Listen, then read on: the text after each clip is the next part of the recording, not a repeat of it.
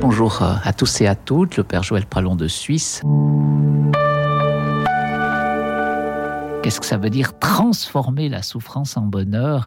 On peut pas comme ça, euh, de manière humaine, transformer la souffrance en joie, mais en se greffant sur Jésus, on reçoit une telle force, une telle joie aussi, une telle paix, qu'on est capable de vouloir comme Jésus portait sa croix, d'assumer euh, les souffrances que la vie nous impose sans, euh, sans être anéanti par cette souffrance, parce qu'il y a la force de Jésus, et là de rayonner de la puissance et de l'amour de Jésus au milieu des autres. Et, après cette expérience de Noël 1940, Van a une douzaine d'années, il veut retourner dans ce goulag, dans ce camp de concentration, pour être justement l'apôtre de l'amour, parce qu'il possède maintenant cette force qui anime et qui animait Saint Thérèse de l'Enfant Jésus. Et il va former une petite équipe, une équipe d'anges qu'il va appeler, pour prier et, et pour construire le bien dans, dans ce monde impur bah, ça, c'est un point très important de, de Van, qui, grâce aussi à sa grande intelligence, il va pouvoir être leader d'autres jeunes, même si affectivement, il demeure très blessé. Il a, il a une sensibilité euh, vraiment euh, blessée à fleur de peau qu'il l'aura toute sa vie, puisque pour un rien, Van pleure, Van se, se fait un souci énorme, Van est perfectionniste. Voilà. Donc on retrouve de nouveau ces, bien des personnalités de jeunes d'aujourd'hui. Par la suite, il va pouvoir entrer dans un, dans un séminaire normal. C'est là qu'il va rencontrer Saint Thérèse de Lisieux. En lisant Histoire d'une âme, il dit mais c'est tout à fait la spiritualité qu'il me faut. Il y aura tout un dialogue entre Thérèse et Van et Thérèse va lui donner une autre image de Dieu, de, de, ce Dieu qu'on lui a montré aussi à travers ses abus parce que lorsque l'autorité de l'Église et toute forme d'autorité abuse d'un enfant, d'un adolescent, c'est comme si Dieu se transformait en abuseur. Hein. C'est comme si Dieu n'était pas ce, Dieu auquel on rêvait celui qu'on attendait, celui qui défend les pauvres et les petits. Elle a toute une image de Dieu qui est brisée. Et comment retrouver cette image de Dieu quand on a été abusé? Bien sûr, il faut des thérapies, il faut des accompagnements spirituels. Mais Van, il a eu la petite Thérèse, qui lui a révélé qui était vraiment le vrai visage du Père, qui n'était pas euh, ce Père qui traumatise, ce Père qui punit, mais ce Père qui se penche sur ses petits-enfants. Et Van vit une véritable thérapie, je dirais, spirituelle, psychospirituelle avec Thérèse, qui va l'initier à l'abandon entre les mains du Père pour se laisser guider par le Père. il va tellement bien se laisser guider parce qu'Anne est toujours un enfant, parce qu'affectivement, il demeure un enfant. Donc il y a aussi des avantages d'être blessé. Ça veut dire qu'on va s'abandonner euh, beaucoup plus facilement lorsqu'on rencontre l'amour et un amour aussi grandiose. Et Thérèse va euh, révéler à Van qu'il ne sera jamais prêtre, mais qu'il sera l'apôtre de l'amour, justement, pour porter les prêtres. En fait, ce qui, ce qui lui est demandé, c'est ce que Thérèse expérimente. Au cœur de l'Église, ma mère, je serai l'amour. Il va rentrer chez les rédemptoristes comme un pauvre, et avec l'arrivée des communistes dans le Nord, vers les années 1954, année où la plupart des catholiques fuient dans le sud Vietnam, Van demande à rester en disant je vais être ce Jésus au milieu des communistes, c'est très beau. Et là, après un procès euh, fantoche, donc on, l'arrête, on va le mettre dans un camp de concentration, l'un des plus durs du Vietnam, où Van va, rester quatre ans avant sa mort. A ce passage qui est très beau. Au bout de deux ans déjà, Van est sec à l'os, comme on dit, il est amaigri, il a eu toutes sortes de maladies. Et puis il dit à Jésus cette, cette parole, euh, bah, écoute Jésus, maintenant tu peux venir me chercher, tu vois, là je, suis presque mort, j'ai fait tout ce que j'ai pu.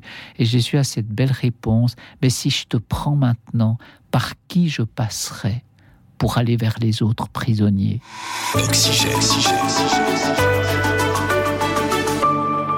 Quelque chose de très beau jusqu'à la fin. Van a une mission et je pense qu'il nous montre que même blessé dans un lit d'hôpital, proche de la mort, on a une mission. Celle d'offrir sa vie. Hein. On n'offre pas la souffrance parce que la souffrance en elle-même, c'est rien du tout. Par ailleurs, on peut continuer d'offrir sa vie et d'aimer Dieu comme une lame de fond qui nous porte dans la souffrance et je fais ta volonté en portant la souffrance de mes frères et de mes sœurs. Et ça, c'est important. Van est jeune, il meurt à l'âge de 31 ans, mais c'est un message qui pourrait même circuler aussi dans les EHPAD. Combien de personnes âgées se sentent inutiles en leur disant mais vous avez là une mission qui est hyper importante, c'est l'offrande, l'offrande de votre vie, c'est d'aimer Jésus euh, à travers vos, handicaps, c'est d'aimer Jésus à travers votre faiblesse, quelle que soit notre vie, notre situation, les blessures qu'on a pu subir euh, dans l'enfance, même comme adolescent, même comme jeune, bah, ça devient, euh, si on laisse Jésus nous visiter dans, ce qu'on a vécu, ça va devenir des, chemins de compassion vers les autres et d'évangélisation.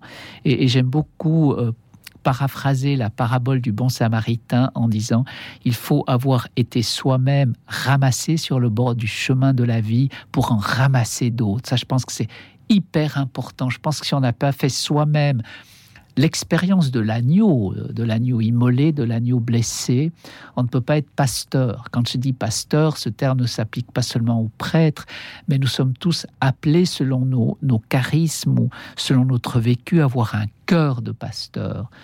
Le cœur de pasteur, c'est celui qui comprend la souffrance des autres, qui ne juge aucune souffrance, qui ne plaque pas des étiquettes au nom de je ne sais quelle doctrine, mais qui tout simplement manifeste cette capacité d'empathie. L'empathie, c'est un terme psychologique qui veut dire euh, entrer dans la peau de l'autre, mais pour en sortir assez rapidement. C'est le propre des, des psychologues, des médecins, d'être empathique, mais c'est de ne pas emporter la personne avec eux par la suite, ce qui serait invivable. Donc l'empathie, pouvoir sentir vibrer de l'émotion, de la souffrance de l'autre, mais en plus, il y a une autre qualité qui est la compassion.